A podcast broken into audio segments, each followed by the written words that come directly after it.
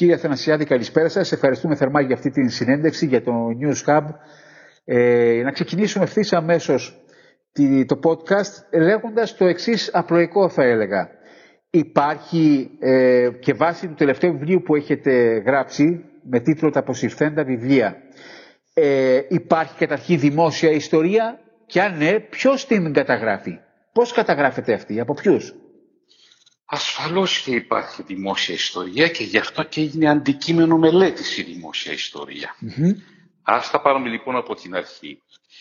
Ε, οι περισσότεροι πολίτες έχουν κάποιες εικόνες για το παρελθόν. Γνωρίζουν διάφορα πράγματα για το εθνικό και κοινωνικό τους παρελθόν.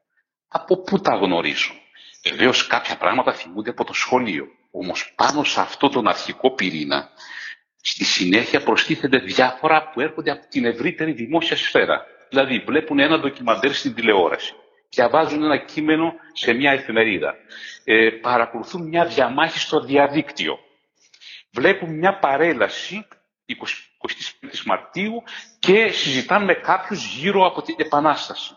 Όλα αυτά, όλα αυτά φέρνουν στον πολίτη διάφορες εικόνες για το παρελθόν. Αλλά αυτές οι εικόνες δεν είναι οι εικόνες και οι αφηγήσεις ενός ιστορικού. Ο πολίτης δεν διαβάζει ιστορικές μελέτες δηλαδή. Ελάχιστοι βεβαίως οι φιλίστορες διαβάζουν, αλλά οι περισσότεροι δεν διαβάζουν. Παρόλα αυτά, παρόλα αυτά εμπλέκονται διαρκώς σε συζητήσεις, ενδεχομένως και σε ε, ε, διαμάχες για το παρελθόν, για το τι έγινε στην κατοχή, για το τι έγινε στο εμφύλιο, στο πολυτεχνείο κλπ.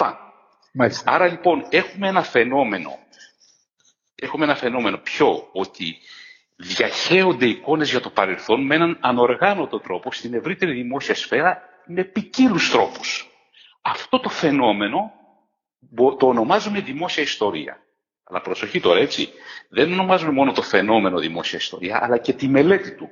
Διότι έρχεται μετά ο επιστήμονας ιστορικός, ο Αθανασιάδης, ο Καραμανολάκης, δεν ξέρω ποιος, και λέει, για να δω, για να δω, τι, τι εικόνες έχουν οι πολίτες για την Επανάσταση του 21 στο μυαλό τους; Γιατί έχουν αυτές τις εικόνες και δεν έχουν άλλες; Πώς επηρεάζουν αυτές οι εικόνες τη δράση τους σήμερα; Γιατί κάποιοι πολίτες έχουν τη μία εικόνα και, άλλοι, και κάποιοι άλλοι έχουν την άλλη και συγκρούονται μεταξύ τους. Γιατί υπάρχουν διαιρεμένες μνήμες δηλαδή.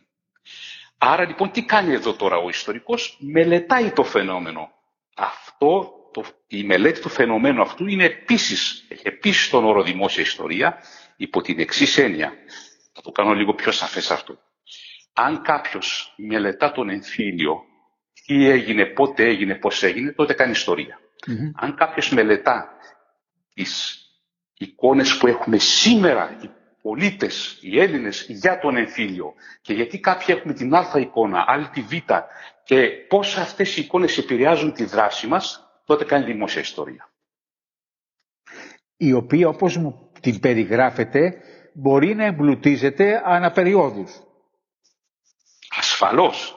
Εμπλουτίζει αναπεριόδους γιατί ε, εσείς, οι δημοσιογράφοι, μέσα από το ραδιόφωνο, μέσα από την τηλεόραση, κάνετε διάφορες εκπομπές οι οποίες αναφέρονται στο παρελθόν. Καλείτε διάφορους ανθρώπους, γίνονται διάφορες συζητήσεις.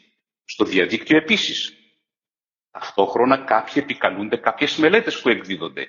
Οπότε αρχίζει μια επικοινωνία της ακαδημαϊκής ιστορίας, οι μελέτες, και της δημόσιας. Και άρα αυτές, αυτά όλα τι κάνουν, αναμορφώνουν και ανανεώνουν διαρκώς την ιστορική κουλτούρα. Να μια έννοια που η έννοια ιστορική κουλτούρα βρίσκεται στο κέντρο της δημόσιας ιστορίας. Θα μπορούσαμε να πούμε δηλαδή ότι η δημόσια ιστορία είναι ο κλάδος της ιστορίας που ως αντικείμενό του έχει την ιστορική κουλτούρα. Και προσέξτε, όχι μόνο για να την καταλάβει, την αναλύει όχι για να την καταλάβει, την αναλύει για να παρέμβει στη συνέχεια και να την αναμορφώσει επί το εγκυρότερον. Άρα έχουμε μια, και μια εφαρμοσμένη εκδοχή της δημόσιας ιστορίας. Έχουμε δηλαδή μια σειρά από πρακτικές που οικοδομούμε εύληπτες και ελκυστικές και οι οποίες απευθύνονται στο ευρύ κοινό προκειμένου να μεταφέρουν έγκυρη ιστορική γλώσση και να την διαδώσουν στην ευρύτερη κοινωνία. Ε, ως χώρα, ως Ελλάδα έχουμε την δική μας ιστορία, την εθνική ιστορία που δυστυχώς όμως δεν διδάσκεται ενιαία στην ε, δημόσια ελληνική εκπαίδευση. Ανακερούς, αναχρονικά ιστορικούς, ε, ιστορικές περιόδους αυτή αναμορφώνεται είτε αρνητικά είτε θετικά. Αυτό δεν είναι ένα μεγάλο λάθος που κάνουμε. Προσέξτε. Έχω, εδώ έχουμε να πούμε δύο πράγματα. Ναι. Ας αρχίσω από το δεύτερο, από την, από την αναμόρφωση ή την αναθεώρηση όπως λέγεται συχνά για να στιγματιστεί. Προσέξτε το να, το να αναθεωρούμε την ιστορία, δηλαδή την αφήγησή μας για το παρελθόν, δεν είναι εξ αρχής, από θέση αρχής δεν είναι αρνητικό. Εξαρτάται τι είδους αναθεώρηση κάνουμε. Εάν προτείνουμε μία ανάγνωση η οποία βασίζεται σε πιο έγκυρα στοιχεία και σε πιο έγκυρους συλλογισμούς, τότε καλώς πράττουμε και την αναθεωρούμε. Διότι η ιστορία είναι και αυτή η επιστήμη και εξελίσσεται. Πώς εξελίσσεται, επειδή βρίσκουμε νέα στοιχεία για ένα επεισόδιο που ε, δεν το γνωρίζαμε τόσο καλά, ή επειδή προτείνουμε μια νέα ανάγνωσή του. Συνεπώς, αν η αναθεώρηση είναι έγκυρη, θεμελιώνεται καλά, καλώς. Αν η αναθεώρηση όμως είναι εκ του πονηρού, δηλαδή προκειμένου να επιτευχθεί κάποιος σύγχρονος πολιτικός ή άλλος στόχος και δεν βασίζεται σε ισχυρά θεμέλια, τότε οπωσδήποτε είναι πρόβλημα. Όταν έρχεται για παράδειγμα κάποιος για να, ε, να αποδομήσει ένα, ένα, σας λέω, ένα πολύ γνωστό ε, ε, ε, ζήτημα, έτσι, για να, να, αποδομήσει το ολοκαύτωμα των Εβραίων και να μας πει ότι δεν έγινε ή δεν έγινε τόσο όσο περιγράφεται κλπ. Αυτή είναι μια αναθεώρηση η οποία δεν θεμελιώνεται σε ισχυρά στοιχεία και είναι εκ του πονηρού. Υπηρετεί σύγχρονους πολιτικούς σκοπούς. Αλλά αν κάποιος έρθει και μας πει ότι κοιτάξτε για την Επανάσταση το 21 Μάθαμε πέντε πράγματα στο σχολείο, αλλά για παράδειγμα δεν μάθαμε τίποτε για τους εμφύλιους οι οποίοι εξελίχθηκαν κατά τη διάρκεια της Επανάστασης. Ή δεν μάθαμε τίποτε για τις δημοκρατικές, δημοκρατικές αξίες που πήραν μεγάλη έκταση κατά τη διάρκεια της Επανάστασης. Τότε μας λέει κάτι που συμπληρώνει την εικόνα που έχουμε για την Επανάσταση ε, και την κάνει πιο έγκυρη. Άρα αυτή η αναθεώρηση τι θέλουμε; Πρέπει να διδάσκονται οι περίοδοι η εμφυλιοπολεμική που είχε η Ελλάδα στο διάβα της ιστορίας; Κάτι που, ένα λάθος που κάνει, για να το συνδέσουμε και με την προηγούμενη ερώτηση, ένα λάθος που κάνει η σχολική ιστορία την οποία μαθαίνουν οι πολίτες είναι ότι τις μελανές σελίδες ή τις σελίδες που μας διαιρούν ή που πιστεύουν κάποιοι ότι μας διαιρούν, τις αποκρύπτει η σχολική ιστορία. Τις ε, τις ε, εξαφανίζει είτε στο περιθώριο σε κάποια υποσημείωση είτε δεν τις αναφέρει Είναι σοβαρό λάθος. Για να μπορεί να στοχαστεί ένας πολίτης στο σήμερα, στο σήμερα θα πρέπει να γνωρίζει πώς έφτασε ως εδώ. Και το παρόν δηλαδή είναι προϊόν του παρελθόντος. Άρα πρέπει να γνωρίζει το παρελθόν σε όλες τις διαστάσεις του. Ακόμα και εκείνες οι σελίδες οι οποίες μας έφεραν σε σοβαρές εσωτερικές αντιθέσεις, οι εμφύλοι πάσης φύσεως, έτσι. Γνωρίζουμε τον εμφύλιο, που κάνω μια παρένθεση για να πω, γνωρίζουμε τον εμφύλιο του 46-49, mm-hmm. αλλά εμφύλιος ήταν και ο λεγόμενος εθνικός διχασμός μεταξύ Βενιζέλου και Βασιλέα Κωνσταντίνου στην δεύτερη δεκαετία του 20ου αιώνα. Ναι, ναι. Έτσι, 1900, και, ναι. ταυτό... mm-hmm. Μπράβο. και ταυτόχρονα, και ταυτόχρονα εμφύλοι υπήρξαν μέσα στην Επανάσταση του 21, δύο, το 23 και το 24. Άρα λοιπόν οι εμφύλοι δεν συνέβησαν έτσι επειδή είμαστε, είμαστε, κάποιοι ήταν κακοί άνθρωποι ή επειδή έχουμε το γονίδιο της διχόνοιας μέσα μας. Συνέβησαν επειδή υπήρχαν διαφορετικοί προσανατολισμοί διαφορετικών κοινωνικών κατηγοριών. Αν δεν καταλάβουμε λοιπόν για ποιο λόγο συνέβησαν, ποια ήταν τα αποτελέσματά τους και πώς αυτά τα αποτελέσματα επηρεάζουν το παρόν μας, δεν θα ξέρουμε που πατάμε και άρα δεν θα ξέρουμε που πηγαίνουμε. Κύριε Θανασιάδη, υπάρχουν μυθικές αφηγήσεις στα μαθητικά βιβλία της ιστορίας; Και αν ναι, γιατί συμβαίνει αυτό; Ε, είναι γνωστό ότι υπάρχουν αρκετές τέτοιες μυθικές αφηγήσεις. Μερικές είναι και πολύ όμορφες και ρομαντικές, αλλά δεν πάβουν να είναι μυθικές. Αναφέρω χαρακτηριστικά το κρυφό σχολείο που το ξέρουμε όλοι μας. Ακόμα και σήμερα σε μια έρευνα που έγινε πρόσφατα, το 70 περίπου της 100, κοντά στο 70% των Ελλήνων ε, πιστεύουν ότι το, η αφήγηση για το κρυφό σχολείο ήταν μια αληθινή αφήγηση. Mm-hmm. Γνωρίζουμε όμως, γνωρίζουμε από πολλά πολλά χρόνια οι ιστορικοί ότι όχι, δεν υπήρξε τέτοιο φαινόμενο. Αντιθέτως, αντιθέτως υπήρξαν πολλά φανερά σχολεία κατά τη διάρκεια της τροκοκρατίας, τα οποία φανερά σχολεία έπαιξαν σημαντικό ρόλο στην έκρηξη της Επανάστασης. Διότι μαζί με τα επιστημονικά γράμματα που έφερναν από τη δύση του διαφωτισμού, από το Παρίσι του διαφωτισμού, μαζί έφερναν και αξίες όπως ελευθερία, όπως ε, δικαιοσύνη, όπως ισότητα κλπ. κλπ. Όπως έθνος. Η ίδια η έννοια του έθνους, της εθνικής ε, κοινότητας. Αυτό το γνωρίζουμε ιστορική. Όμως η σχολική ιστορία αφηγούνταν παλαιότερα αυτή την, ε, την, ε, ε, τα περί σχολείου, τα αφαίρεσε τα τελευταία βεβαίως 30 χρόνια περίπου, αλλά αυτή η αφήγηση μεταδίδεται μέσα από άλλους τρόπους. Μέσα από μια σχολική παράσταση, μέσα από ένα μοναστήρι που ο, ο ηγούμενος θα μας δείξει ένα χώρο και θα μας πει εδώ ήταν κρυφό σχολείο. Και πάει λέγοντας. Και έτσι διαιωνίζονται τέτοιες μυθικές αφηγήσεις, οι οποίες, ξέρετε, δεν μας χρειάζονται πλέον. Ξέρουμε για ποιο λόγο εμφανίστηκαν. Μας χρειάζονταν το 19ο αιώνα, γι' αυτό εμφανίστηκαν. Σήμερα όμως είναι πιο, πιο σημαντικό να, και πιο επενετικό για, την, για τους Έλληνες να σκεφτούν ότι πρώτοι αυτοί έφεραν τα γράμματα, τα επιστημονικά του διαφωτισμού ε, κατά τον 18ο και τον 19ο αιώνα στις αρχές στην Εγγύς Ανατολή Πρώτοι αυτοί έστησαν σχολεία και πρώτοι αυτοί έφεραν τις νέες αξίες για τη διακυβέρνηση μιας κοινωνίας. Αξίες όπως δημοκρατία, όπως ισότητα, όπως ελευθερία.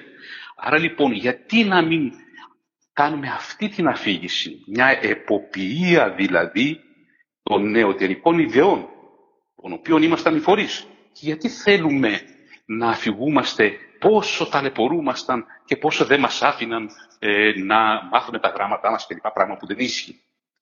Σας ανέφερα ένα πολύ γνωστό ε, εθνικό μας μύθο, αλλά ξέρουμε ότι υπάρχουν πολλοί ακόμη. Να μην ανοίξουμε αυτό το κεφάλαιο και θα πάμε, όπως καταλαβαίνετε, ναι. πάρα πολλές ώρες. Ε, ήταν, ήταν τελικά ε, μυθικό αυτό που υπόθηκε στο σχολικό βιβλίο περί συνοστισμού στη Σμύρνη και πού αποσκοπούσε αυτό; Α, αυτή αναφέρεστε στη διαμάχη που έγινε για το σχολικό βιβλίο της έκτης Δημοτικού κατά το 2006-2007. Το λεγόμενο βιβλίο της Ρεπούσης. Σωστά. Έτσι, είχε αυτή την άστοχη έκφραση, την ατυχή έκφραση. Μία λέξη.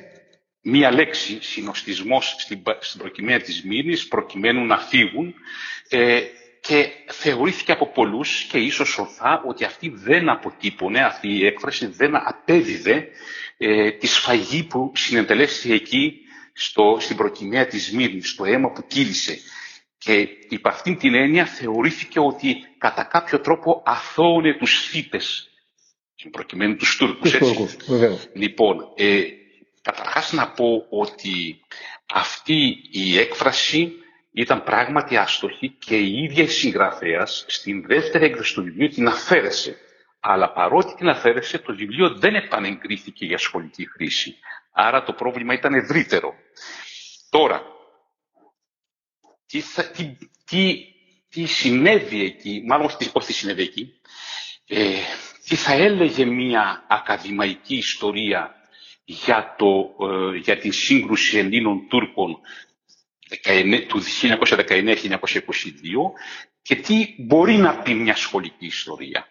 Προσέξτε, ένα, μια, μελέτη, μια μελέτη ακαδημαϊκή είναι αναγκασμένη για να σέβεται ακριβώς τα εργαλεία της επιστήμης της να αναδείξει όλες τις πτυχές.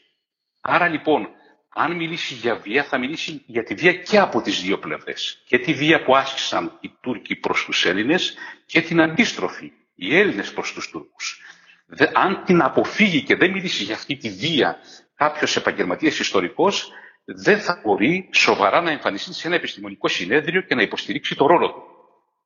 Έτσι. Δεν είναι ζήτημα να πούμε και τα δυο για να ισορροπήσουμε. Είναι ζήτημα να αναδείξουμε πραγματικά τι συνέβη και να προτείνουμε εξηγήσεις για ποιο λόγο εκείνη την εποχή κορυφώθηκε, έφτασε σε τέτοιες κορυφώσεις η βία. μια και είπα αυτό, να σας πω μοναχα ότι φανταστείτε, φανταστείτε ότι μιλούσαμε για αυτοκρατορίες, η Οθωμανική Αυτοκρατορία όπως και όλες οι αυτοκρατορίες ήταν πολυεθνοτικές. Ναι. Και, και σε εκείνη την περίοδο περνούσαν από τις αυτοκρατορίες στα έθνη κράτη. Όπως καταλαβαίνετε από, από αυτοκρατορίες όπου όλοι ήταν αναμειγμένοι, όταν θέλεις να φτιάξεις εθνικά κράτη όπου όλοι είναι ξεχωριστοί και έχουν σύνορα, αυτές οι μετακινήσεις, αυτές η, αυτή η αλλαγή δεν μπορεί να γίνει παρά μόνο με τον τρόπο που έγινε. Δηλαδή περιείχε πολύ βία, περιείχε διώξεις, περιείχε σφαγές, περιείχε α, πρακτικές αφομοίωσης με, με πολλούς τρόπους, περιείχε καταπίεση. Έτσι στήθηκαν τα εθνικά κράτη και αντικατέστησαν τις αυτοκρατορίες. Άρα από την πλευρά ενός ιστορικού αυτά είναι φαινόμενα αναμενόμενα και προσπαθεί να τα αναδείξει και να τα εξηγήσει. Πάμε όμως τώρα στη σχολική ιστορία. Η σχολική ιστορία δεν έχει ως σκοπό, καταστατικά δεν έχει ως σκοπό, από το Σύνταγμα δεν έχει ως σκοπό να ανασυνθέσει εγκύρως στο παρελθόν, αλλά έχει σκοπό να συγκροτήσει την εθνική ταυτότητα των μαθητών. Συνεπώς, χρειαζόμαστε μια, χρειαζόμαστε, δεν, πιστε, πιστευόταν ότι χρειαζόμαστε μια ε, ε, ελκυστική αφήγηση, μια αφήγηση που να κοιτάζουμε τον εαυτό μας στον καθρέφτη και να μας αρέσει η εικόνα μας. Άρα λοιπόν τι κάναμε, αφαιρούσαμε τις μεδανές σελίδες όπως είπαμε, υπερφωτίζαμε τις καλές στιγμές και υποφωτίζαμε τις άλλες και όπου χρειαζόταν εισαγάγαμε και, εισήγαμε και μερικούς μύθους ώστε να φτιαχτεί μια ας το πούμε ελκυστική βιογραφία του έθνους. Καθώς η σχολική ιστορία έχει λοιπόν κυρίως, είχε παλαιότερα τουλάχιστον αυτό το σκοπό στο κέντρο της, δεν ήταν μια έγκυρη ιστορία. Δεν μπορούμε να βασιζόμαστε στην, στην σχολική ιστορία που θυμόμαστε τα σχολικά μας εμείς οι μεγαλύτεροι. Τώρα τελευταία βεβαίως, τα τελευταία χρόνια, ε, έγιναν, δηλαδή τα τελευταία 20 περίπου χρόνια, έγιναν σοβαρές προσπάθειες η σχολική ιστορία να γίνει πιο έγκυρη. Μέρος αυτής της προσπάθειας ήταν και το βιβλίο της Ρεπούση και αυτές οι προσπάθειες δυστυχώς παράγουν διαμάχες γιατί οι πολίτες, πολλοί πολίτες θέλουν να ακούνε αυτά που είχαν μάθει στο σχολείο και να μην αλλάζει τίποτε. Μάλιστα. Το τελευταίο διάστημα, ως καθηγητής βέβαια της δημόσιας ιστορίας και θέλω να ακούσω το σχολείο σας, γίνεται κουβέντα πολύ για το Βυζάντιο, τη Βυζαντινή περίοδο, για τους Βυζαντινούς. Λένε ότι κακώς, ε, αναφερόμαστε στους Βυζαντινούς, έπρεπε να λέμε οι Έλληνες του Βυζαντίου. Ισχύει αυτό; Έχουν δίκιο; Κοιτάξτε, ε, αν, ε, εδώ θα, θα ανοίγουμε ένα μεγάλο κεφάλαιο, θα προσπαθήσω να πω τα πιο ουσιώδη από αυτό το κεφάλαιο. Mm-hmm. Έως περίπου και τα τέλη του 19ου αιώνα, έως και τις αρχές του 20ου δηλαδή, στα σχολεία τα ελληνικά, το Βυζάντιο δεν διδασκότανε γιατί οι τότε ιστορικοί μας δεν το θεωρούσαν ε, αναπόσπαστο κομμάτι της ελληνικής ιστορίας.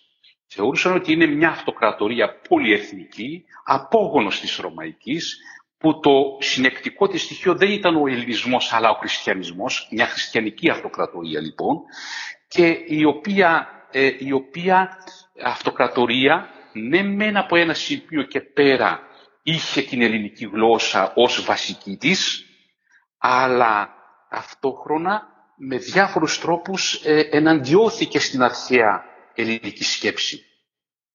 Έκλεισε τη φιλοσοφική Αθηνών, κατηργήσε τους Ολυμπιακούς Αγώνες και άλλα πράγματα, έτσι. Συνεπώς, πάρα πολλοί λοιπόν την, ε, την αφαιρούσαν αυτή την περιοδο ε, από τον, τις αρχές του 20ου αιώνα και μετά την ενθέσαμε αυτή την περίοδο. Την ονομάσαμε Βυζαντινή, οι ίδιοι, οι ίδιοι αυτοί οι άνθρωποι που ζούσαν σε εκείνη την αυτοκρατορία δεν την ονομάζανε Βυζαντινή, την ονομάζανε Ανατολική Ρωμαϊκή Αυτοκρατορία. Είναι μεταγενέστερος ο όρος ενός Γερμανού ιστορικού, προκειμένου να την ξεχωρίσει από την παλαιά Ρωμαϊκή Αυτοκρατορία. Στη συνέχεια λοιπόν την ενθέτουμε, αλλά ο τρόπος που την παρουσίαζαν τα σχολεία ήταν ως εάν να ήταν μια απόλυτη συνέχεια αρχαιότητα, Βυζάντιο, νέος ελληνισμός, σαν να μην άλλαζε τίποτα σε αυτά τα 2.500 χρόνια και, και πλέον. Όμως, αυτές οι τρεις δομές, η ελληνική αρχαιότητα, το Βυζάντιο και ο νέος ελληνισμός, έχουν πολλές και σοβαρές διαφορές μεταξύ τους. Και ο μαθητής πρέπει να στοχάζεται πάνω σε αυτές τις διαφορές και άρα να δει ποια είναι εκείνα τα στοιχεία του Βυζαντίου τα οποία, τα οποία συνομιλούν με την αρχαία παράδοση και προοικονομούν, και προοικονομούν αυτά που έπονται και ποια στοιχεία ε, ανήκουν στις εντελώς άλλες παραδόσεις και έκλεισαν μαζί με το τέλος της Βυζαντίνης Αυτοκρατορίας. Μάλιστα. Πολύ, πολύ ωφέλιμο αυτό που όλοι μας περιγράψατε. Μία τελευταία ερώτηση. Το, το σημαντικό μάθημα της ιστορίας στη δημόσια εκπαίδευση, ε, κύριε Θανασιάδη, πρέπει να διδάσκεται από φιλολόγους ή τελικά από, εν τέλει από ιστορικούς; Αυτό είναι και το μεγάλο πρόβλημα και ίσως είναι κεντρικό πρόβλημα. Γιατί ναι. αν διδασκόταν το μάθημα από ιστορικούς, πολλά, πολλές από αυτές τις συζητήσεις που κάνουμε τώρα εδώ δεν θα υπήρχαν, δεν θα χρειαζόταν να υπαρχουν Αν το μάθημα το δίδασκαν ιστορικοί, ήξεραν ακριβώς πώς να καθοδηγήσουν τους μαθητές να στοχάζονται πάνω σε αυτή την ξένη χώρα που ονομάζουμε παρελθόν. Προσέξτε πώς το είπα. Το παρελθόν είναι μια ξένη χώρα. Δηλαδή τα κάναν αλλιώς τα πράγματα εκεί. Και όταν επισκεπτόμαστε το παρελθόν, πρέπει να το επισκεφτόμαστε όπως επισκεφτόμαστε μια πραγματική ξένη χώρα και προσπαθούμε, παρατηρούμε και προσπαθούμε να καταλάβουμε τους κανόνες, της αξίας αυτής της κοινωνίας και πώς λειτουργούν οι άνθρωποι.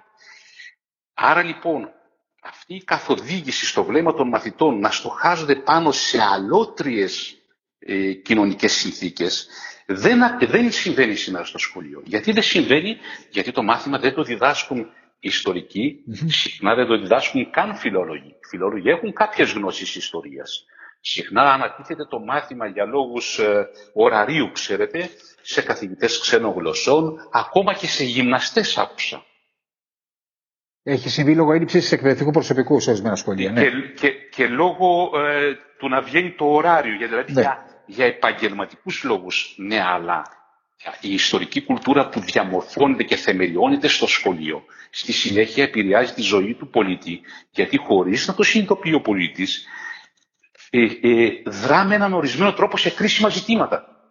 Και δρά διότι έχει συγκεκριμένες παλιωμένες αυτονόητες εικόνες στο μυαλό του από τότε που ήταν μαθητής.